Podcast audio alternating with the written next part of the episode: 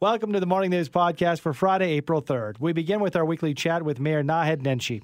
We get the latest on this year's city property tax assessment process, which will now look a lot different than previous years due to the COVID nineteen pandemic. Next, we explore the topic of caring for the most vulnerable portion of the population during this coronavirus crisis, our seniors. We get some suggestions from a seniors care specialist. Are you having a tough time during the COVID nineteen pandemic? We'll catch up with a registered psychologist with tips on how to cope during traumatic times. Then we hear from a Carleton University professor who's created a plain language guide to help people trying to access government programs during the coronavirus crisis. She's hoping it helps Canadians get some clarity during this confusing time. And finally, we travel overseas to get an update on the impact of COVID nineteen in the U K. We speak with British radio personality Kenny James. seven forty-two on the Morning News. And every Friday morning at seven forty, Mayor Nahed Nenshi will join us with an update for Calgarians on the coronavirus situation in our city. He joins us now. Good morning, Mayor. Good morning. Well, you know, uh, setting the tax rates this time of the year on the agenda at City Hall, that's nothing new. And uh, while you and Council may have had plans in place, I'm sure they look vastly different right now than maybe they did even a few weeks ago. Tell us about the process and the changes, because you probably had to rip up every plan you had. Yeah, we did, um, which is no fun at all. Um, so normally at the beginning of April, we wait for the province to set its budget. Uh, they tell us what their tax rate is going to be, and then we have a, a you know, pretty um, non-interesting uh, meeting where we just set the tax rates um, based on some math. Obviously, things are very different now, and so we've been working very hard over the last couple weeks to say, you know, what is it possible for us to do, uh, given we talked about this last week, that the city is different than the province and the federal government, that we can't easily borrow money um, for our cash flow, and we have to be good by the end of the year because we're not allowed to run a deficit. But at the same time, we've also been focused on just making sure that people who have enough to worry about don't have to also worry about uh, paying their property taxes if they can't afford it. So on Monday, Council will get a big presentation in public about the state of the city's finances. We're losing about fifteen million dollars a week uh, wow. versus budget during this epidemic. Mostly lost revenue in transit and recreation facilities that are closed and so on. Um, and uh, but at the same time, we want to do something meaningful for people on their property taxes. So we'll look at some options and probably make a decision on Monday about what we can do and what we can afford. So some relief potentially, Mayor, for property taxes. But what if people can pay them? I know you have a message on that side of things as well. Yeah, I know very much. You know, if you are able, if you're still working, if you're able to pay your bills, even your utility bills and your property taxes, we ask that you do so. Uh, not just to help the city out, though it does help the city out, but also because you don't want to be stuck with a big bill months down the road, because we don't know what the world is going to look like months down the road. So uh, given that we've got to make good by December, we just want people to be thoughtful about their own circumstances as well. Your thoughts uh, from the Calgarians you're hearing from as far as um, how we're uh, getting through this together? You know, certainly the numbers uh, continue to climb, um, and but they are climbing what we call linearly rather than exponentially. So some of the work that Calgarians are doing is helping us flatten the curve, to use that uh, to use that phrase. And I'm just really proud of Calgarians for what they're doing. You know, um, last week I saw a clip of people outside the Mackenzie Town Continuing Care residents singing "Lean on Me," mm-hmm. neighbors, strangers, friends coming together. And you know, I've been pretty good at holding it together all this time, but that kind of got me. Uh, and it really reminded me that even in these incredibly frightening times, that there are still people who are just want to do good. So the best things we can do, and I keep saying it, right, we're asked to do something. We're asked to make a sacrifice to save the community and save the world, and that sacrifice is to stay home. Absolutely. Right? To stay home, to be kind to everybody, and that's how we save lives. Uh, Mayor, just wanted to touch on before we let you go, uh, the tax burden on small businesses. We talked just a moment ago about, uh, you know, uh, deferral perhaps of property taxes for homeowners. What will it look like for small businesses? I'm hoping to do the same thing. Uh, in fact, there has been probably more attention paid to the plight of businesses, and that, and rightly so, uh, over the last little while. We want to include homeowners in the mix as well, but ultimately for small and medium-sized businesses, I, I'm very worried. Uh, you know, statistics show that when there are disasters, a very high proportion of businesses that close never reopen. And that's what we want to try to avoid here. We want to make sure people have access to the actually quite meaningful federal and provincial programs uh, that can keep them going even when times when their business is not normal. But ultimately, we also want them to be able to hit the ground running when we're on the other side of this mountain. Good stuff. Well, thank you very much for your time this morning, Mayor. Well, thank you all. And again, remember to everyone listening, thank you for all you're doing.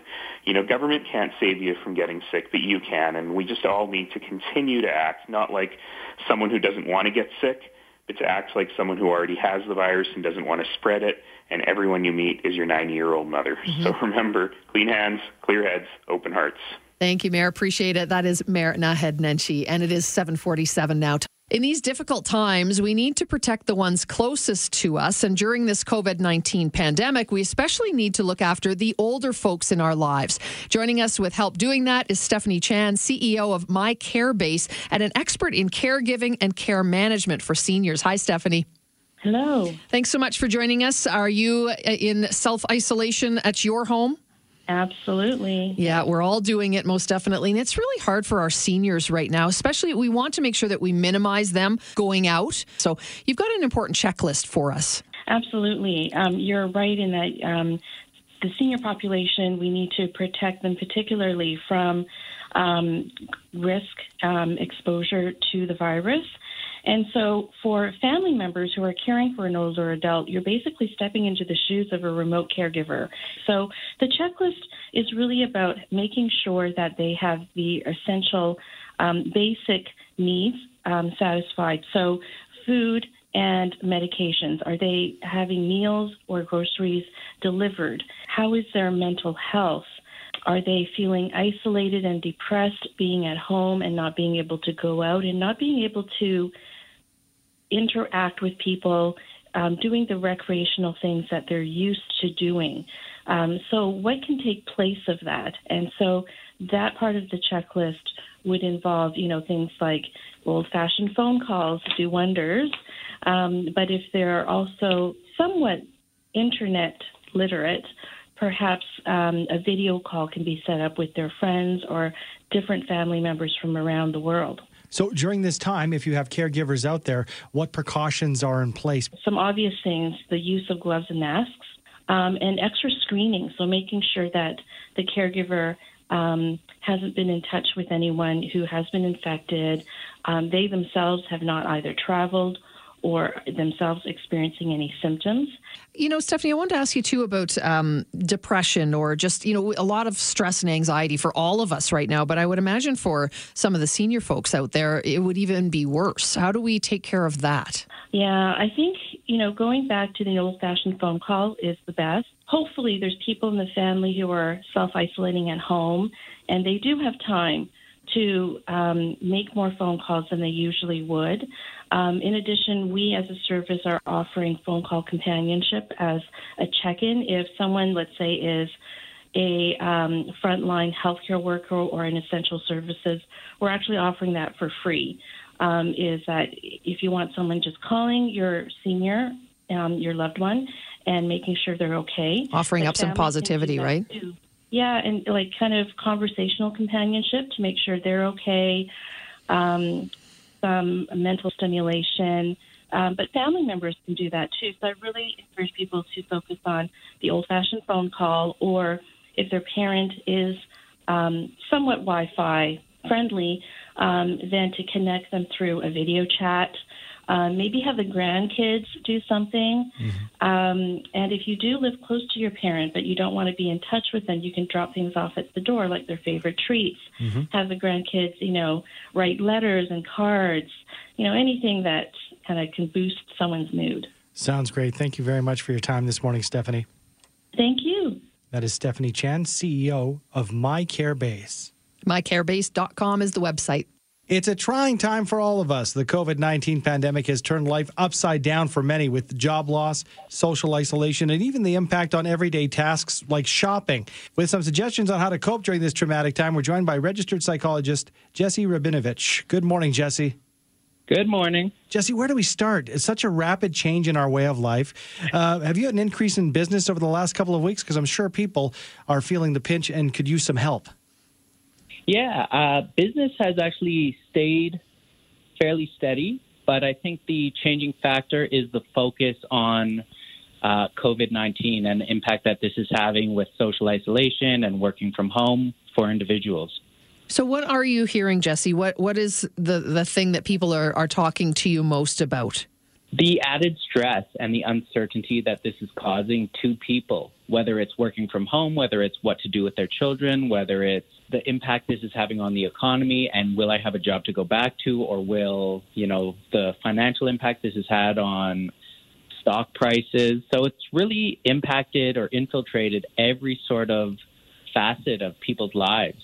Jesse, you've had experience dealing with uh, traumatic events, uh, maybe none uh, quite like this, but whether it's the Fort McMurray fires or the floods in Calgary, can we draw parallels as far as what people are going through right now?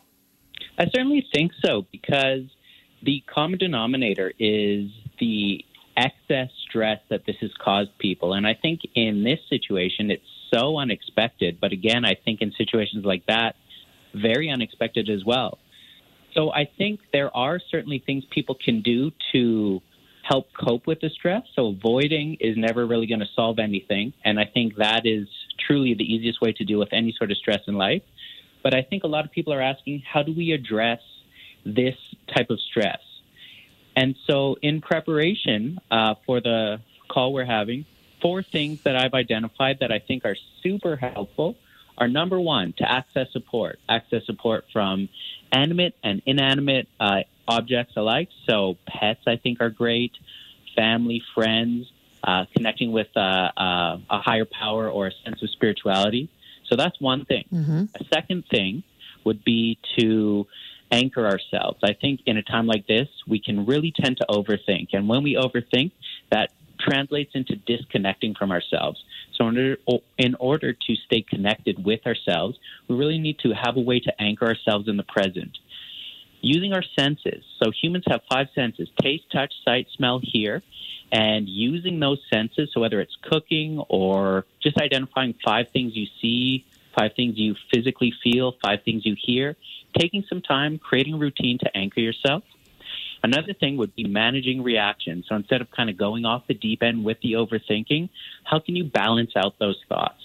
Even though negative things are happening, nevertheless, positive things will occur. So I think the skill that I would really try to teach patients I work with, even though insert that negative, nevertheless, end it on a positive note so that you have balanced thinking instead of negative thoughts, which are only going to promote more negative feelings with that head-heart connection. And then the final thing would be engaging in positive activities. So certainly that's a challenge at this time, but figuring out a way, whether it's going for a walk outside or uh, preparing a meal, I think engaging in positive activities is that fourth strategy that I think can be so helpful. Really important, great ideas. I think these are all super uh, timely, and, and, and we could carry those into the future as well, but certainly at times of stress. eight twelve now on your Friday morning, and uh, a Carleton University uh, professor is our next guest. Jennifer Robson is an associate professor of political management at Kroger College. And she studied how government communicates, and it won't surprise you to know that they don't do it very well. She's created a basic language guide to help Canadians navigate and act access government programs through this pandemic. Good morning, Jennifer. Good morning. Thanks for joining us. Thanks uh, for having me. You say that uh, the government is not a great communicator. I don't think that that would be terribly surprising to most people, especially right now, trying to access all of this aid in the government programs. And I, I want to be clear. I think it's really specifically with regards to explaining to people mm-hmm. how to get access to programs and services, right? Those can often feel really confusing. And certainly right now when, um, you know, people are under extra stress, really clear communication is, is super important for making sure that people get the financial help they need so they can stay home. Particularly this time, uh, Jennifer, there's so many different pieces, so many different, uh, you know, levels. And uh, uh, as far as for business owners, for employees, for those people who have been out of work, could that be part of it? We've got so much information coming in such a short time. Uh, you know, it is a lot to keep track of. I'm not going to lie. That Google Doc that um, I've been trying to keep updated is um, been tricky, honestly, to stay on top of it.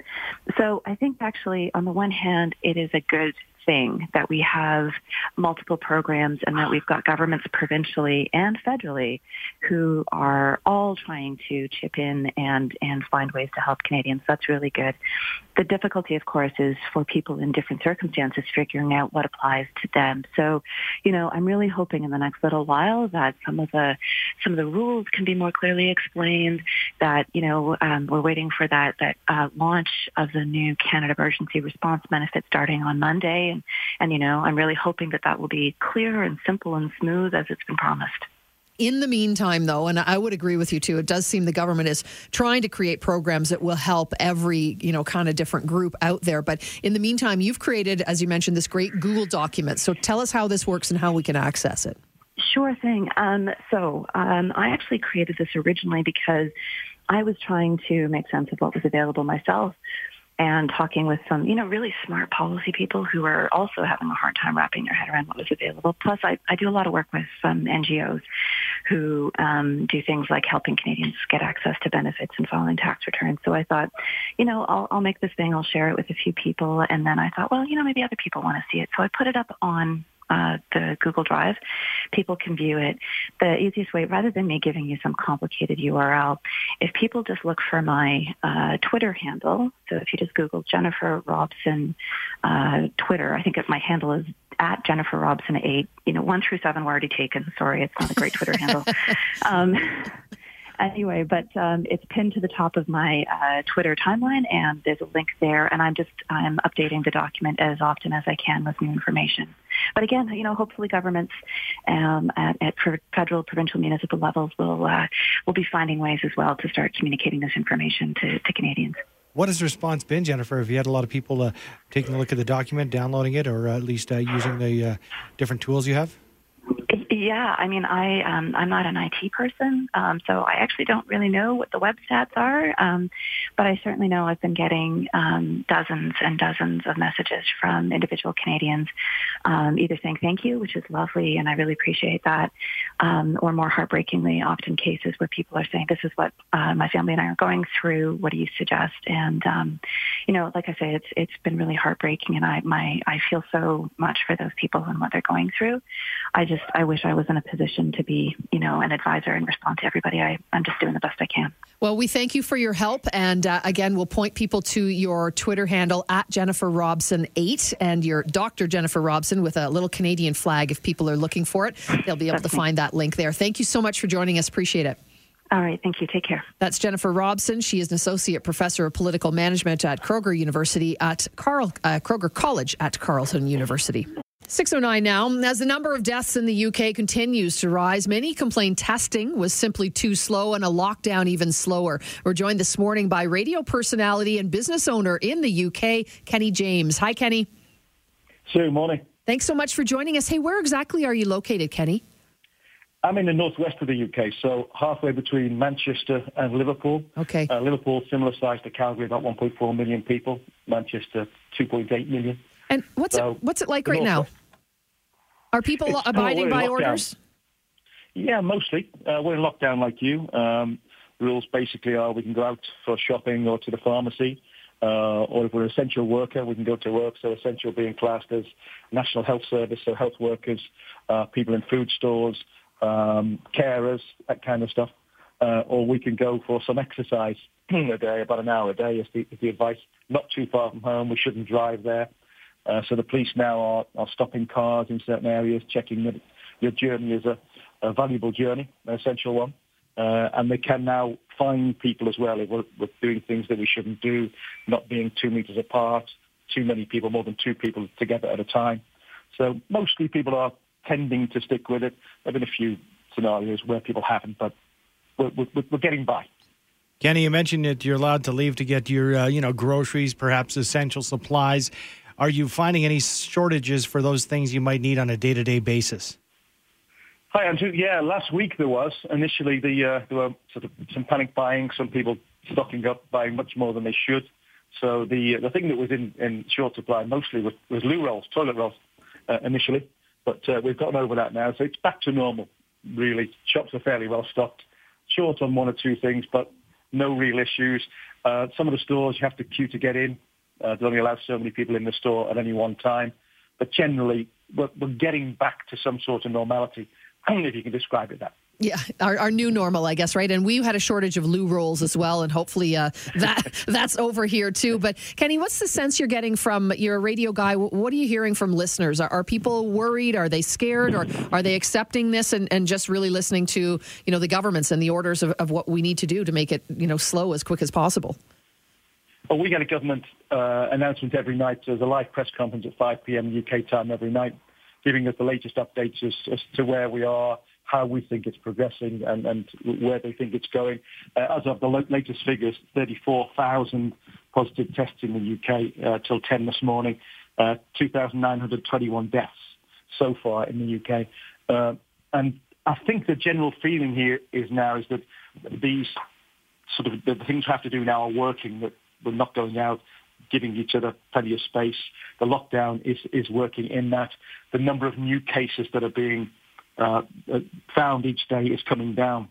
Uh, the number of deaths is growing because, if you like, that's part of the process. They're already in, in in movement. But generally, people just like to know what's happening, be kept up, up to date with the latest news, and feel that they're, they're being well informed. You mentioned the lockdown seems to be working, and uh, you also mentioned that the, the police are enforcing the two-meter distance and the, and the number of gatherings as far as people are concerned. Um, are they having to enforce it, or are people getting in line? Because uh, uh, we haven't had to go to quite those distances. We're talking about fines here, and I think that you can have a group of five people at this point together in Canada. Uh, but are people, uh, you know, falling in line in the U K? I think generally, Andrew, yes is the answer. Uh, there's some issues where people in the park last weekend having a barbecue, that kind of thing, which didn't get looked uh, upon very well by the public and by the police. Uh, and certain, uh, we're a bit concerned this weekend because we're expecting some really warm weather, sort of eighteen degrees this weekend, which is seasonably a bit warmer than we'd expect. I know you've had minus twelve over there, so it's a bit, uh, a bit warmer than you. But what happens then is people t- head out to the local beauty spots for a walk, and then you get big gatherings. So they're trying to stop that kind of thing happening. What about shops and, and stores? Are, are a lot of them sh- closed? Uh, you mentioned the grocery stores are still open, but with the stores being closed, is there any mention of an aid package for you and your country at this point?